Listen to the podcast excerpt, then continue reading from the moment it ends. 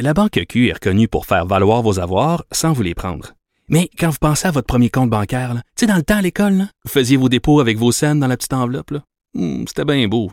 Mais avec le temps, à ce compte-là vous a coûté des milliers de dollars en frais, puis vous ne faites pas une scène d'intérêt. Avec la Banque Q, vous obtenez des intérêts élevés et aucun frais sur vos services bancaires courants.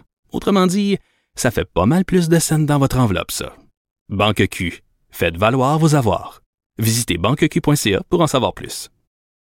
Acheter une voiture usagée sans connaître son historique, ça peut être stressant. Mais prenez une pause. Et procurez-vous un rapport d'historique de véhicule Carfax Canada pour vous éviter du stress inutile. Carfax Canada. Achetez l'esprit tranquille. Qu'elle soit en avant ou en arrière-scène, Sophie Durocher reste toujours Sophie Durocher.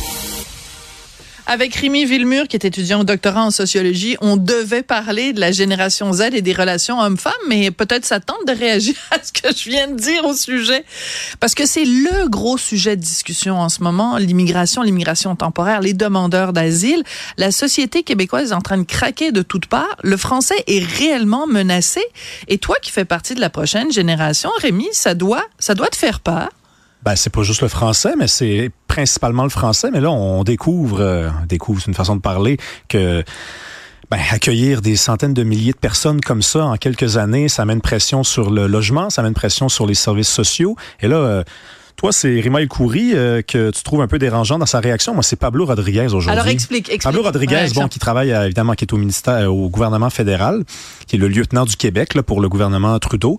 Et lui, il a dit, euh, ben, en réponse aux propos de, de François Legault et de Jean-François Roberge dans les derniers jours, il a dit, écoutez, là, euh, on nous dit qu'on a des, on nous, do- on doit des sommes à Québec. C'est pas vrai. Il faut pas, faut pas jouer sur les mots. On réclame effectivement des sommes à, des sommes à Ottawa, mais on ne doit pas cet argent-là. Bon, pour le moment, c'est pas très, c'est pas très imp- important. Mais là, ce qu'il dit, c'est il dit, nous, on veut bien contribuer, mais il faut vraiment, il faudrait pas non plus que Québec oublie que l'argent euh, qu'il investit, la somme qu'il investit, donc investir, hein, c'est ouais. c'est une autre affaire, ça. La somme qu'il débourse pour les réfugiés, c'est un investissement à long terme. Comme si, dans le fond, en ce moment, tout l'argent qui est, qui est consacré à l'aide, parce qu'il y a beaucoup, beaucoup de réfugiés qui sont sur l'aide sociale, qui n'ont pas de logement à mettre de la pression sur les autres. 28 des prestataires de- de- d'aide sociale au Québec qui sont des demandeurs d'asile. Mais ça, c'est un investissement. Mais c'est énorme. C'est un investissement, ça.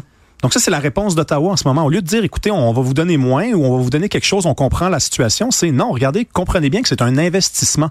Et là, c'est- lassant parce qu'effectivement, la communauté vietnamienne, pour la plupart des Vietnamiens qui se sont établis ici, sont restés, même chose pour les Haïtiens. Mais les gens qui viennent du Mexique, par exemple, parce qu'il y a une situation euh, difficile avec les cartels, ou hier, M. Clich-Rivard nous disait, il y a beaucoup de gens qui fuient le Sénégal Clich-Rivard de Québec Ouais. solidaire. qui nous disait euh, les gens fuient le Sénégal parce qu'il y a des violences envers les LGBTQ+. Est-ce que euh, ces gens-là vont rester ici? Parce que s'ils restent ici et qu'ils deviennent des travailleurs qui payent des impôts, moi, je suis capable de comprendre ce que Pablo Rodriguez dit, mais si ce sont des gens qui viennent ici pour trois ans, quatre ans, j'appelle pas ça un investissement intéressant pour le Québec, là, de, donner de l'argent, de l'aide de l'aide sociale, de trouver de l'argent, de, de de mettre les enfants dans les, dans les CPE et ensuite ils s'en vont. Non, c'est pas un investissement là, c'est de l'argent qui est gaspillé en ce moment là. Puis je bien comprendre qu'il y a une convention des droits puis que bon, il faut il faut le Québec doit faire sa part, mais ne jouons pas avec les mots là. OK, c'est une somme qui est déboursée. Je pense pas qu'on va avoir un retour sur cet investissement là. Faut pas se foutre de notre gueule non plus là. Absolument. Bon, ben alors, je, je suis contente d'avoir ta réaction euh, à, à tout ça, parce que c'est un dossier, évidemment, qui, qui vient nous, nous chercher. Ah oui. Surtout quand à pleine page, dans certains journaux, on se fait traiter de xénophobe pour avoir euh, simplement soulevé ces questions et fait un constat. Le constat, c'est que ça, le système craque de toutes parts, mais juste dire le système craque de toutes parts et on fait une équation entre une immigration euh, massive et débordante et un système qui craque, ah, on se fait traiter de xénophobe et on se fait traiter de xénophobe et même d'incitation à la haine par euh, Madame Langlois, dont j'oublie le prénom momentanément, qui est euh, la directrice de la section francophone au Canada pour euh, Amnesty, Amnesty International. Alors Amnesty International, qui n'hésitait pas il y a quelque temps, évidemment, de faire la promotion du voile islamique. Et voilà France Isabelle Langlois, merci beaucoup euh, Maximile, et donc euh, qui euh, se permet de nous faire la leçon en disant que c'est de l'incitation à la haine que de dire ben notre capacité de payer, elle est comme ça, on n'a juste plus de capacité. Ouais, puis une dernière chose, Oui, Sophie, je, me, je me demande bien Oui. moi si euh, euh, par exemple Kim Thuy ou Boukhar Diouf, qui sont constamment évoqués hein, comme figure euh, de l'immigration euh, lumineuse. Je, je, me demande s'ils endossent ça à ce moment, à ce moment, alors qu'il y a une crise, que des gens comme Rima El Khoury ou Pablo Rodriguez disent oui, mais là, oubliez pas, hein, Kim Thuy, c'est une réfugiée vietnamienne. Boukhar Diouf, c'est un immigrant qui a fait ses études à Rimouski. Je me demande si ces gens-là endossent ça et euh, trouvent ça agréable d'être utilisé comme ça alors qu'il y a une crise, effectivement. Voilà, et c'est très intéressant parce que dans ce genre de chronique-là, que ce soit celle de Rima El Khoury ou d'autres, on nous dit ben, c'est épouvantable, le gouvernement Legault est en train d'instrumentaliser ah les immigrants. Mais quand tu prends l'exemple de Kim Thuy, ben, est-ce que tu n'es pas toi-même en train de l'instrumentaliser? Ben non, mais ça Ben, marche, dans les, ça marche dans, ça marche dans les deux sens. Écoute, est-ce qu'il nous reste du temps pour parler de notre sujet? C'est toi, qui- c'est toi qui le sais. Parce que j'ai tellement débordé dans mon sujet. C'est quoi? On, on va garder cet Parfait. excellent sujet-là pour notre prochaine chronique. De toute façon, tu es avec nous euh, euh, chaque semaine. Mais donc, prenons quand même encore une petite minute parce que moi, écoute, tu- on, on- on partage ça évidemment en commun, cet amour de la langue française et cette volonté de maintenir cette identité euh, francophone euh, au Québec. Et Frédéric Lacroix, hier, nous donnait des chiffres donc de, de ce rapport du commissaire à la langue française. Écoute, quand on voit que, euh, par exemple, les, études, parce qu'on a beaucoup parlé évidemment des étudiants euh, étrangers, en 2021, dans le rapport. La situation linguistique était particulièrement préoccupante chez les titulaires d'un permis d'études. 44% d'entre eux utilisaient l'anglais de manière prédominante au travail. Dans la région métropolitaine de recensement de Montréal, 53% des étudiants travaillaient principalement en anglais. Et parmi ceux qui ont obtenu, obtenu un permis de travail après leur diplôme, 48% ne connaissaient pas le français. Et on regarde ces chiffres-là, et Rémi, et on voudrait nous dire, Chut, Raciste.